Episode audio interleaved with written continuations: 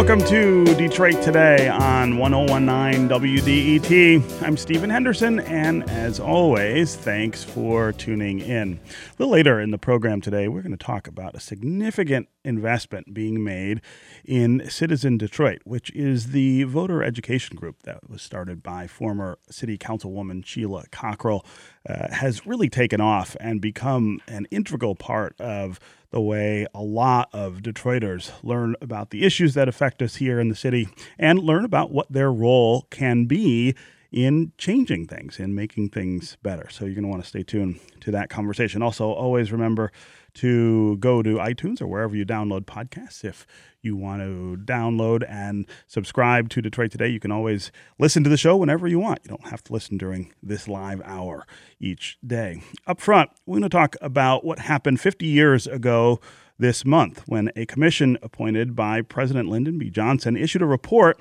that detailed the reasons and causes that led to the massive, massive civil unrest in places like Detroit and other cities. The previous summer, the Kerner Commission report detailed a pretty horrifying set of circumstances created by the white ruling class that oppressed black Americans to a breaking point. Segregation, poor housing conditions, inadequate employment and education, and an overall social and cultural structure built on racism helped inflame the tensions that led up to the rebellions or riots of 1967. The report was a warning of sorts. It was a list of ways that America needed to change or suffer indefinitely into the future. One of the biggest criticisms in the report was aimed at the media, which at that point was a wholly white establishment telling the stories of America through a white perspective. So, where are we today, 50 years later? What has changed? What has not? And are those changes for the better? Or are they for the worse? That's where we start the conversation today. Uh, and if you want to join the conversation, as always, 313 577 1019 is the number on the phone. So it's 313 577 1019. You can also go to the WDET Facebook page, put comments there, or go to Twitter and hashtag Detroit Today will work you into the conversation. And joining us to frame this issue is Farai Chideya. She is a longtime public radio personality, and she is the current jur- journalism program officer at the Found the Ford Foundation.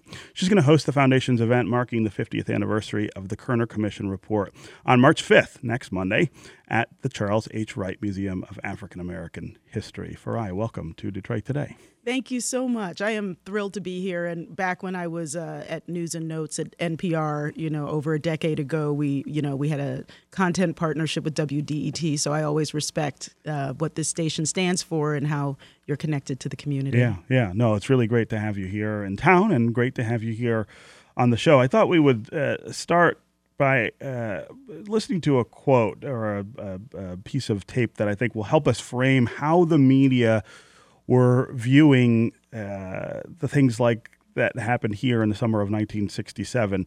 Uh, there's a this is a clip from an NBC special report from Detroit that summer.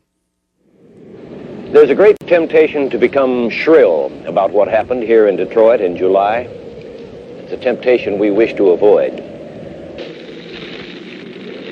If it does not impress you with the absolute urgency of relieving that desperation, then we will not have communicated what black America is trying to tell white America. For we believe that the greatest single need in America today is for communication between blacks and whites. But there can be no communication between minds closed by anger. Okay, as you hear there, there's a certain earnestness that's, I think, very evident in that reporter's voice talking about the things that happen here. But you also hear kind of a distance, something uh, that I think was also characteristic of media coverage at that time. Somebody who maybe is not of the community that was involved in the rebellion and maybe not understanding all of the things that motivate. I think it's a good place to start the conversation Farai about what the media looked like then and mm-hmm. what the media look like now and sort of where we are. Let's start with this idea of what newsrooms were like 50 years ago after the rebellions of 1967.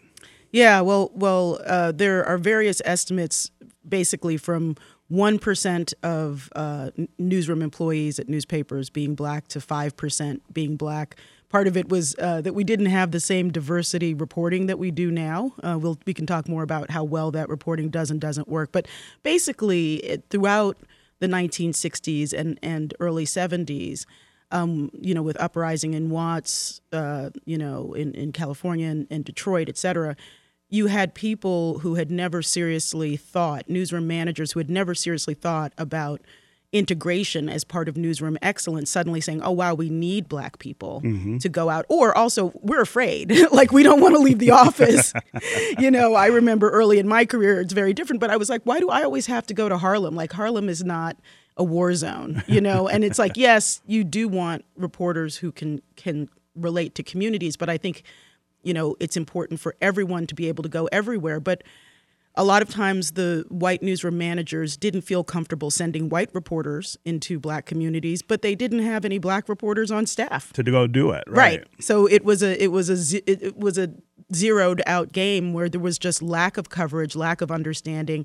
And the kerner commission report i think is very prescient in the sense that it talked about equity um, that people have a have a a legitimate need for representation in the media as part of being part of a democracy. Right. And it's not just a feel good thing or an I want to see my own people thing. It's like you legitimately, as a U.S. citizen, should have a right to adequate representation of your community. And also, the report went on later to say that both blacks and whites were cheated of good coverage during the civil rights era. Yeah. Uh, when we think about what happened here in 67, I think there are a lot of folks uh, who, who, of course, are still around who, who witnessed it. And it's really interesting to hear them describe what the media coverage was like then, but also the effect that it seemed to have on the event itself, that it made things worse. Yes. That you didn't have reporters who could be out among those people who were who were uh, rebelling. It, it, it mattered that you didn't have people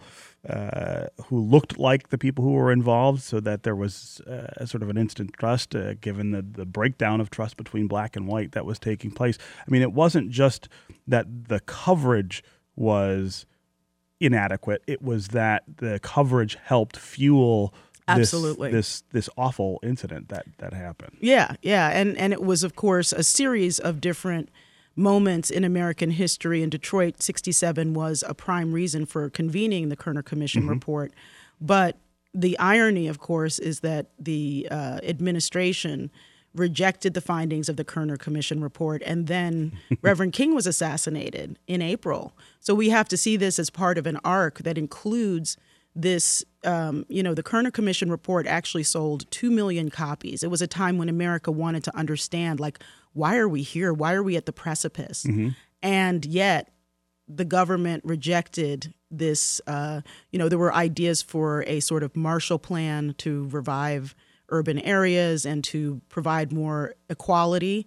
And that's something that we've never really had either. You know, it's like, uh, and and the point of our hosting an event, at, you know, through Ford here in Detroit. But just generally, the, the point of so many people commemorating the Kerner Commission report is that it, it was a bit of a Cassandra. Cassandra was a, a, mythical figure who could see the future, but she could never convince people she was right. You know, right. so it was like it's like, hey, I'm over here. I've got I've got information. It's like, huh? What? What do you want? You know. so so let's not let's not pull a Cassandra again. Let's right. like you know let's actually pay attention. Yeah. Uh, this is Detroit today on 101.9 WDET. I'm Stephen Henderson. My guest is Farai Chideya, a longtime public radio personality and journalism program officer at the Ford Foundation. She is hosting that foundation's event that will mark the 50th anniversary of the Kerner Commission report. That event is on March 5th at the Charles H. Wright Museum of African American History from 5:30 to 8 uh, p.m. We are talking about the role that media play in uh, America, the role that media played 50 years ago after the rebellion here in Detroit and in several other cities around America. The Kerner Commission report cited the media as one of the problems, one of the accelerants, I guess you could say, that helped uh, make those events happen and also helped uh, helped sort of uh, divert us from some of the solutions that should have come out of those uh, those incidents. Uh, we're talking about the difference between what it was like 50 years ago, what it was like now today, what it was like over that 50 years, uh, how much change has there been and has it mattered in terms of the way that people of color are covered, the way issues that affect people of color are covered in America. If you want to join the conversation, uh, tell us what you think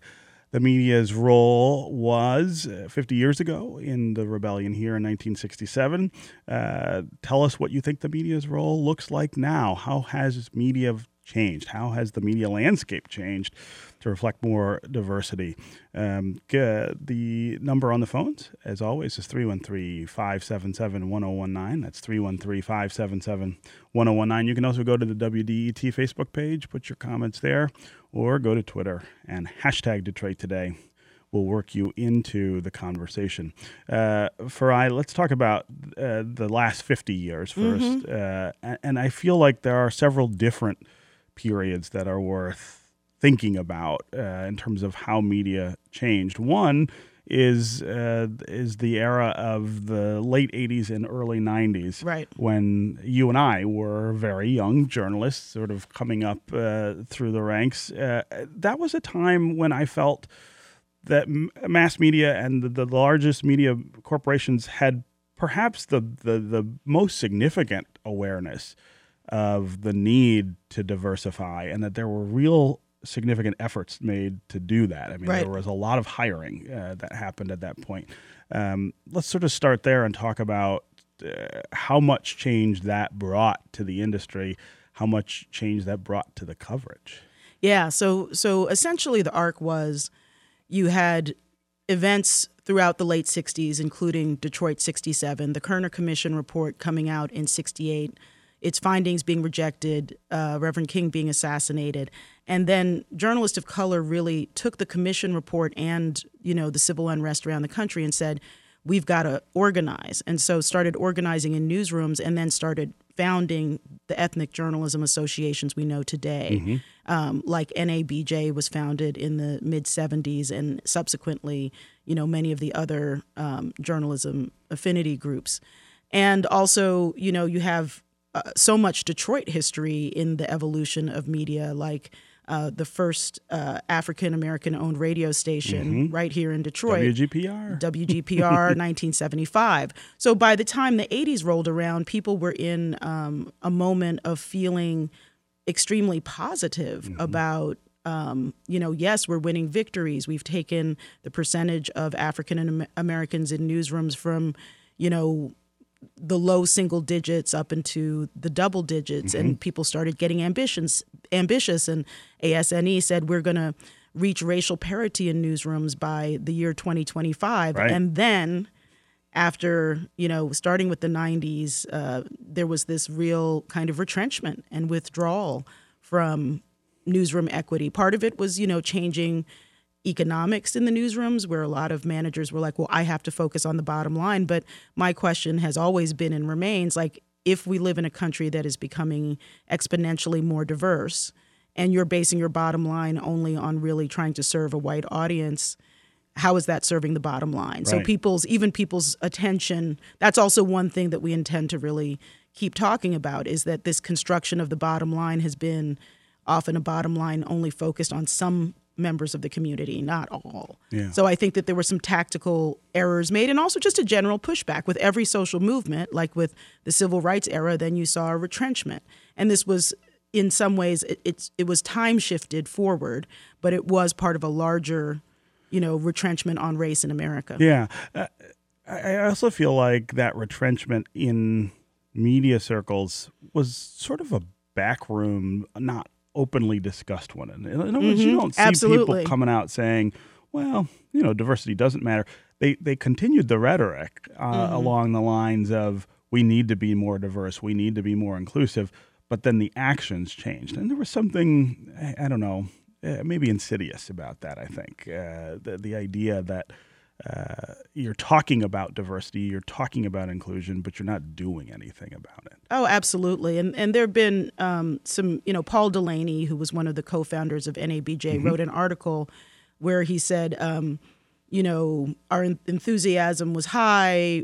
Uh, we were on the right side of history. We were so naively optimistic back then. and I thought that that his framing of that, so he talks about specifically from his perspective at the New York Times. Mm-hmm. Um, that you know they did make a lot of advances in the 80s, but they also had veteran reporters who refused to train reporters of color because there was a there was a settlement for a, a, pending class action lawsuit, right. one for gender, one for race, and after those settlements, the women in the newsroom, the white women, were generally, I mean, trust me, you know, as as someone who is both a woman and black, there's plenty, there's enough problems to go around with both race and gender, but what he argues, and we've seen this in general with things like affirmative action programs when they apply to both women and people of color, is that the women were given, you know, sort of less grief for having pressed their agenda than the people of color. And some people just turned their backs. And so, you know, in the end, Delaney said, um, to say that I'm disappointed today by the entire situation, not only at the New York Times, but in my chosen profession, is an understatement. Um, however, truth be told, I'm not surprised at all. It's still a racial and racist thing the nation cannot seem to take hold of nor shake after all these centuries. Wow. So he's really framing the retrenchment within newsrooms as part of America's, as we can see today. We Sure. we've, we haven't dealt with uh, race in a in a holistic and um, complete way. But I, I'm not a fatalist, but I just think that before we can move ahead, we have to acknowledge all the efforts of the people in the past. You know, whether it's the founders of NABJ, all of the pioneering journalists here in Detroit um, who who worked to integrate the newsroom. But we have to acknowledge we're facing headwinds, and some people just don't really want um, power to be shared. Yeah. Uh, again, 313 577 1019, as always, is the number on the phones. Let's go to Paul in Oakland Township. Paul, welcome to Detroit today. Yeah, thank you for taking my call. Um, I wanted to make a comment about just prior to that 67 report that there was a, I don't even know if it exists anymore, an Office of Economic Opportunity, and back in 1966, the director, I think his name was Hyman Bookbinder, made a comment that was that was pretty controversial at the time about long-range cost of um, of getting rid of poverty would reach a trillion dollars. Um, but the poor, we could stop poor being poor if the rich were willing to get richer at a slower pace. Yeah, Um, exactly. But the cost of poverty now, isn't it reaching close to a trillion dollars a year? Yeah. No, Yeah. I think that I think you're right, Paul. That's it. So- That's, yeah, go ahead. So, you know, it seems to me like this short-sightedness is costing you more in the long run, and yet no one still is willing to address these issues. Yeah. Yeah, I mean, also, I mean, I've been, um, you know, although I'm now in a role where I, I'm primarily working in a foundation context, I've been a reporter for over 25 years and covered six presidential elections, covered uh, things like white supremacy movements, you know, face to face and and uh, you know in various ways with active members of white supremacy movements, covered economics, and one of the things that I found fascinating, I got really deep into sort of the intersection of economic trends, trend lines and political trend lines is that um, globally, not just in the U.S., that rising wealth inequality tends to track with the rise of authoritarianism and xenophobia. And so you see in Europe, um, in some places where there's rising wealth inequality, because they it's they're not like America, but they have their own issues and and their own form of wealth inequality is part of that. You see the rise of neo-Nazi parties. Here in the US, we don't have, you know, there's a few like, you know, formal neo-Nazis, but really you have in a two-party system, you have a variety of views, but you see um, growing authoritarianism and xenophobia within our two-party system. And so I definitely think that you know, for example, in America, people are always saying, "Oh, my taxes are too high." Part of it is that our services are too low. Yes. Like in many other countries, what you get when you pay your taxes is you get good, Healthcare, good, good schools for your kids. Yeah, um, you even get things like creche. You know, you can you have a place to leave toddlers. A, a lot of the things that we have to pay for in America are paid for as part of being a tax-paying citizen in other countries. and so right. in this country, our whole idea about what is appropriate taxation, we, we know that taxation of the highest net worth Americans has dropped precipitously over time. I mean, it, there once used to be a 90% tax rate Yes. um, on the highest bracket. And we've just seen another We've just taken it down again. yeah, we've right? just seen another cut. And and we're not balancing the budget. So all of this goes together. You know, when we underfund. Before I came here, because I have a lot of friends in in the area, one of my friends said, "Don't don't end up in a ditch with your axle broken. Watch out for the potholes." and that that could also be New York. It could be Baltimore, my hometown. It's like, where are our services? And and when people don't feel like you know they have a, a an economic future in America that causes problems across the spectrum. That's you know, right. for it, it, it increases racial tensions, it increases um, xenophobia, and and it pits us against each other. And we don't have to live like this. I think. Yeah. Uh, we're going to take a quick break, and when we come back, we're going to continue our conversation with Farai Chideya about the state of things 50 years after the Kerner Commission report. Uh, don't forget, uh, if you don't, if you can't uh, listen to all of today's program, you don't have to miss out. Just go to iTunes or wherever you download podcasts, download and subscribe to Detroit Today. You can take us with us with you and listen when you are ready. Stay with us and stay with us on the phones. Tell us where are we 50 years after the uprising fueled by racial inequality? Are we in a better place, a more understanding place, or inclusive, or are the tensions that led to that rebellion still with us today? We'll be right back on Detroit Today.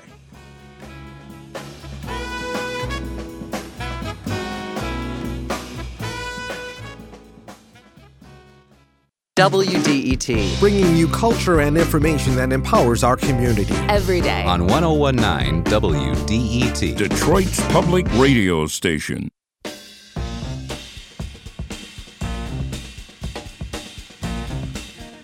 You're listening to Detroit Today on 1019 WDET. I'm Stephen Henderson, and as always, thanks for tuning in. My guest is Farai Chideya, a longtime public radio personality and journalism program officer at the Ford Foundation.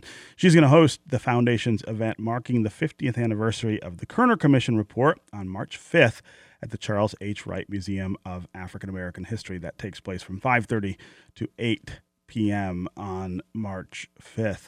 Uh, if you want to join the conversation, we are talking about 50 years after the Kerner Commission. Where are we? Where are we as a culture? Where are we with race and inclusion, understanding? Are we in a better place today than we were 50 years ago?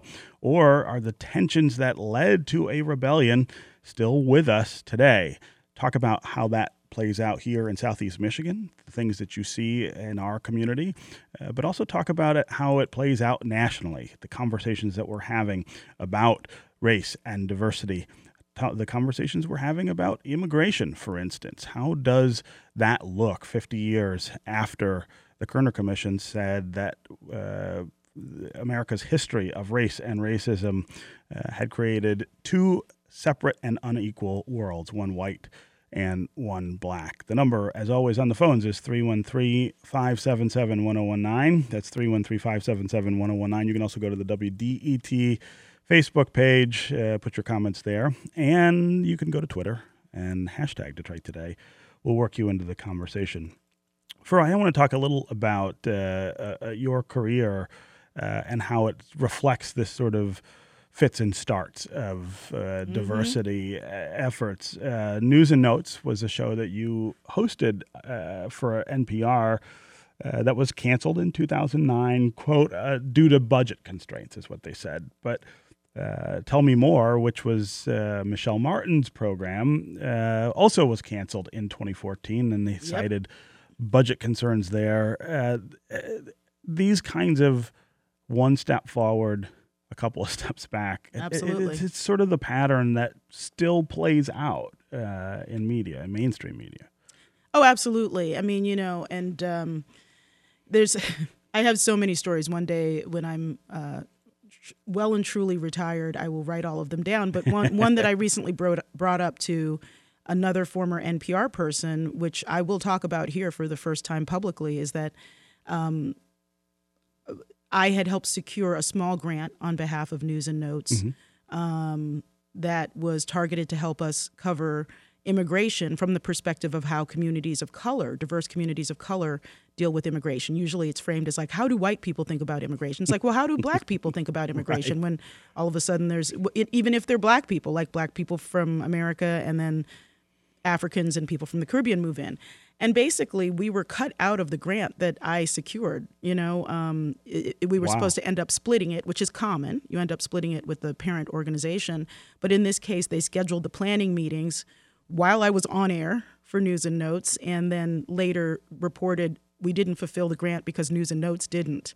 And you know, at some point when I write a memoir, it's like it's sometimes being in newsrooms feels like it's a cold war, you know, where you're constantly having to fight for respect and assets.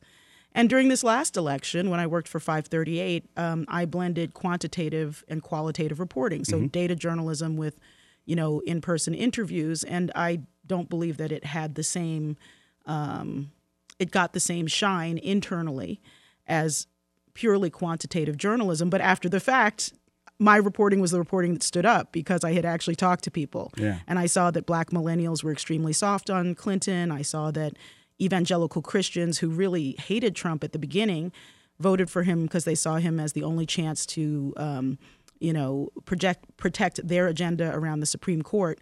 So I feel that very often, whether it comes to financial resources or whether it comes to the appreciation of the lines of inquiry by reporters of color, we are not given our due, and that impoverishes everything from election reporting to reporting on racial diversity. You know, um, so that so to me, it's like, you know, I think NPR actually has been very transparent of late.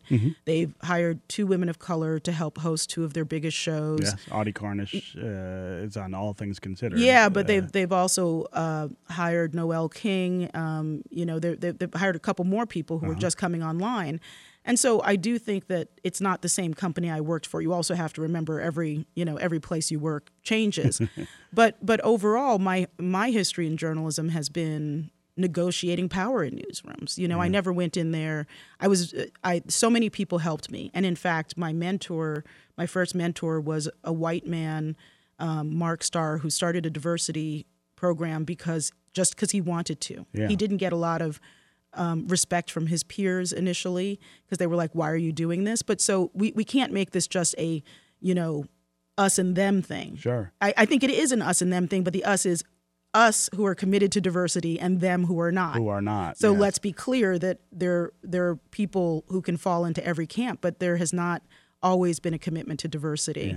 Yeah. I, I wonder what you make uh, as a as someone who was at NPR um, of uh, phenomenons like Code Switch, which Yeah. is is a really different iteration of the commitment to uh, you know diverse voices.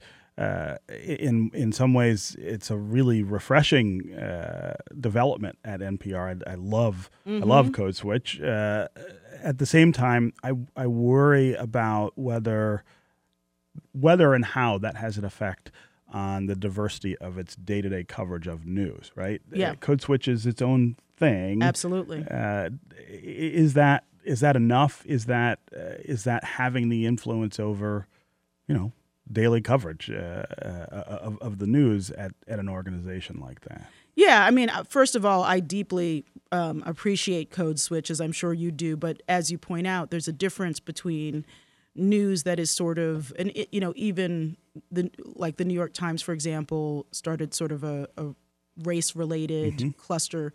There's a difference between that and putting um, people of color into positions where they are just seen as the mainstream newsroom journalist. And I think you need both.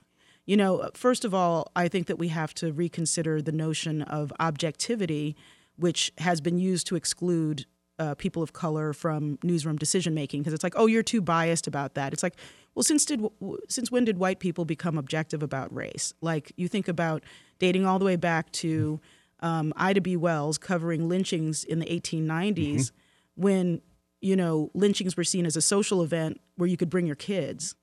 And so she had to remedy for the failings of, quote, objective journalism, which just simply didn't cover lynchings. Or if it did, it was like, good, that guy got what he deserved. Right. And then in the 1960s, with the civil rights era, you saw um, journalists of color having to try to backfill for the failings of the so called objective media. So I think that you need both. Like, you need a code switch that can go deep into analysis from a multi ethnic perspective, and you also need um, people of color who are Um, you know, like Gwen Ifill, the dearly departed Gwen Ifill. I, I could not miss her more. You know, a steady hand. Um, she got a N-word go home note at her first job at a newspaper in Boston. Right. And instead of, uh, you know, getting scared off, she doubled down. But she was a very, you know, mainstream journalist who could talk to anyone. So you need both, you know, the future Gwen Ifills and you need Code Switch. Yeah. Uh, again, 313 577 1019 is the number on the phones. That's 313 577 1019. You can also go to the WDET Facebook page, put your comments there, or go to Twitter and hashtag Detroit Today. We'll work you into the conversation. John on the east side, you're up next on Detroit Today. Hi, thanks for taking my call. Yeah, go ahead. So I, I just want to bring up two things. Uh, one, the costs that are still associated with this, paid for by all, and by that I mean the urban sprawl and the. Uh, let's just take a look at the road situation. We don't have money to pay for roads because people are fleeing still today to get away from something they fear. And the other thing I want to talk about is I, I, the reveal program on uh, redlining last Mhm, week. mhm. Uh, that if that didn't wake people up to understand that this is still a present day thing, it, it, I mean, it's stunning. It's absolutely stunning. I know about 10 or 15 years ago there was a big issue with uh, some area real estate agents that were fined pretty heavily for diverting people of color to areas that are more suitable for them. Sure. They, this was quote unquote, but they were they were just fine. But how how can this still be going on? And when are we going to get across to everybody that the cost associated with this are hurting everybody, and it's just not working out? Yeah, John, great, uh, great Yeah. question, great comments. So, so Farai, Yeah. you spent uh, a, a lot of the 2016 presidential uh, campaign out, as you as you point out, talking to people, talking to Trump voters uh, about what they were excited about, what they were thinking about in the country. You know, I, I'm always curious, uh, folks who have FaceTime with uh, the, with the president's supporters how do they see these issues? Things like redlining, things like segregation, uh, the things that are still with us that really affect people's lives, and at the same time, for them, don't resonate uh, Right. in quite the same way. Yeah, I mean, I think that first of all, I mean, one of the things I've loved about being a reporter is being able to get so many different perspectives. So, not every Clinton voter or Trump voter was the same as as other people who voted for the candidate. So, for example, in one case, I interviewed an evangelical Christian couple who had actually been very active in trying to improve race relations in their area in South Carolina and I think that they knew that that that it was, to say the least, a risk to vote for candidate Trump, but they privileged, um, you know, their desire to fight for the end of abortion above their work on race. In other cases, there were people I interviewed who definitely had suspect racial um, politics, and and people who had to face it. One of the most moving interviews I did was with a woman who is white, married to a man who's black and, and Mexican in origin, and they have a kid. And she lives in the Las Vegas area, and people repeatedly told her to vote for Donald Trump to prevent the dilution of the white race, which is something that she already did by having a multiracial child. Right. And so I said, What did you do about it? And she said, Well, if it was a business context, I had to you know, keep my lips locked and just seal the deal. And if it was social, I would chew people out. But we have to realize there was everything from a sort of sadness, like, oh, I can't really serve a racial equality agenda if I'm serving other things I care about, to really straight on, like, you know, I'm here to protect the dominance of whiteness. But there's, it wasn't like everyone was on the same page. But something that I want to point out is that um, think about the mortgage crisis. Black and brown families were the first targeted for these subprime mortgages, Yes. even when they qualified for regular mortgages. If we had done adequate reporting on communities of color, we could have prevented, arguably, the Would have entire seen m- it. mortgage. You know, yeah, we, we could have. And so Kai Wright, who's a who's a broadcaster Mm-hmm. in New York, his parents lost their home. You know, they were qualified for conventional mortgage, but they were steered into subprime. And if we empower reporters of color to truly be partners in the newsroom, then we can spot these trends earlier, and that will save white people money and angst as well as everybody else. Yeah, yeah. Uh, John, again, thanks very much for the call and the comments. Let's go to Karen in Detroit. Karen, welcome to Detroit today. Uh, thank you for uh, taking my call. Mhm. Um, I wondered if your guest could comment on the Kerner Commission's report as it relates to media coverage. I think it was their fifth chapter, and it said one of the findings um, for 67 uprisings was the fact that uh, reporters reported from a white perspective because you did not Yes. have a lot of African Americans, obviously, at that time Right. in any numbers in newsrooms, and therefore the uprisings were covered from a white perspective. And has that, that, that perspective changed among all reporters, black and white? That's Yeah. my question. Yeah. thank you so much. I mean, I think that um, you know one of the things that we did is that Ford commissioned a poll, and these you know one of the the major recommendations of what you're talking about from the Kerner Commission report was hiring more people of color in the media. And in our poll, we found that a majority of Americans overall said that hiring quote hiring more racial minorities in the news media as reporters and editors would improve the quality of the news. Mm-hmm. And that varied from 50% of white white people who were white Americans who were polled to 71% of blacks with um, you know Latinos and Asian Americans falling in a range in between that. But still a majority of all races say an integrated newsroom would help improve the news. And so so what you're bringing up um, is not, you know, it was very much called out in in the Kerner Commission report as, you know, the lack of integration has impoverished whites trying to understand democracy, trying to understand civil disorder. And right now, we are in a country that's going through what I would argue is a pretty straightforward culture war. Yeah. You know, there's you know, um, in a culture war environment, people stop listening to rational arguments the same way that they used to. They stop listening to, it, to each other. Yes, they stop listening to each other. There's huge amounts of mistrust of civil society broadly. And, you know, it's not that integrating the newsrooms will solve everything, but that, you know, I also believe, for example, that the Kerner frame around adequate representation does apply to, for example, rural whites who are very rarely seen um, in media, except if it's like, you know, there's a few genres: tragic farm story, yeah. racist white person in the in, in the in the With a sticks. you know what? yeah, exactly. There's like you know five narratives for rural whites, and so I think I think that you know even some white Americans have a stake in these framings. Yeah, yeah. Again, Karen, thanks for the call and the questions. Let's go to Melissa on the east side. Melissa, welcome to Detroit today. Hi, thank you for having me. Um, first, Farai, and and Stephen, I want to say thank you so much for for this conversation. Um, I have always loved uh, NPR because of the type of reporting that that you get, and especially in this age of you know being woke and being aware of of, of privilege. I'm you know a white girl who lives uh, at at the area of Rosa Parks in Clairmount.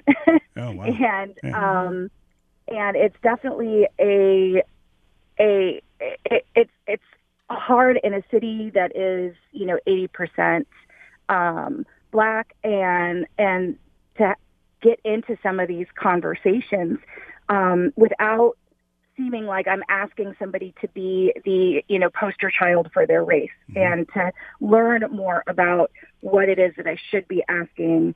Um because there is that genuine curiosity, but I think that there there's also um, the opportunity to to get that message out in in a way that's digestible and understandable and has historical context, and you just don't get that in the you know top of the hour headlines. Huh. Um, and so I just want to thank you for these co- type of conversations. Um, uh, Yeah, no, much. Melissa, I, I'm, I'm glad you called and, Yeah. and and said that. I mean, that's one of the things we try really hard on this show to to make a part of uh, the conversation. In addition to lots of other things, of course, uh, but to focus on uh, race and inequality and diversity and, and those those issues.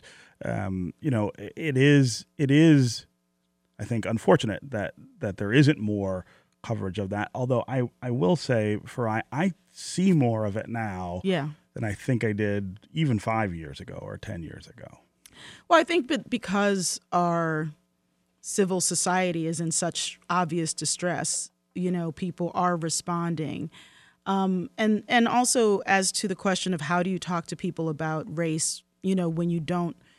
I mean, even for me as a reporter, you know, I can ask anyone anything and have found different ways to communicate with people. But first, you have to make a little chit chat. Like, Yeah. you know, for example, when when I go places where I know people are suspicious of reporters, um, one of my you know best assets is is often like let's meet in a coffee shop let's right. have let's have you know some coffee a slice of pie we talk talk about about nothing That's for 20 right. minutes you know let's talk about your grandkids so so when it comes to for example being um, I live in a predominantly black and of color neighborhood where a lot of white Americans are moving, uh, Crown Heights, Brooklyn. Mm-hmm. And I've become really good friends with a bunch of different neighbors, you know, of different races.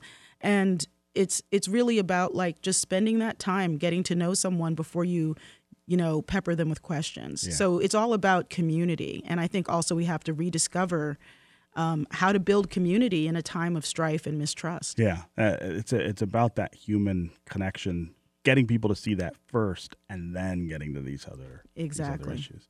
Okay, Farai Chideya, a longtime public radio personality and journalism program officer at Ford Foundation. Thanks for being here on Detroit Today. Stephen, thank you so much. And thanks, WDET, for everything you do. Yeah, and remember, March 5th at the Charles H. Wright Museum of African American History, Ford Foundation's event marking the 50th anniversary of the Kerner Commission report. That is 5:30 to 8 p.m. on March 5th.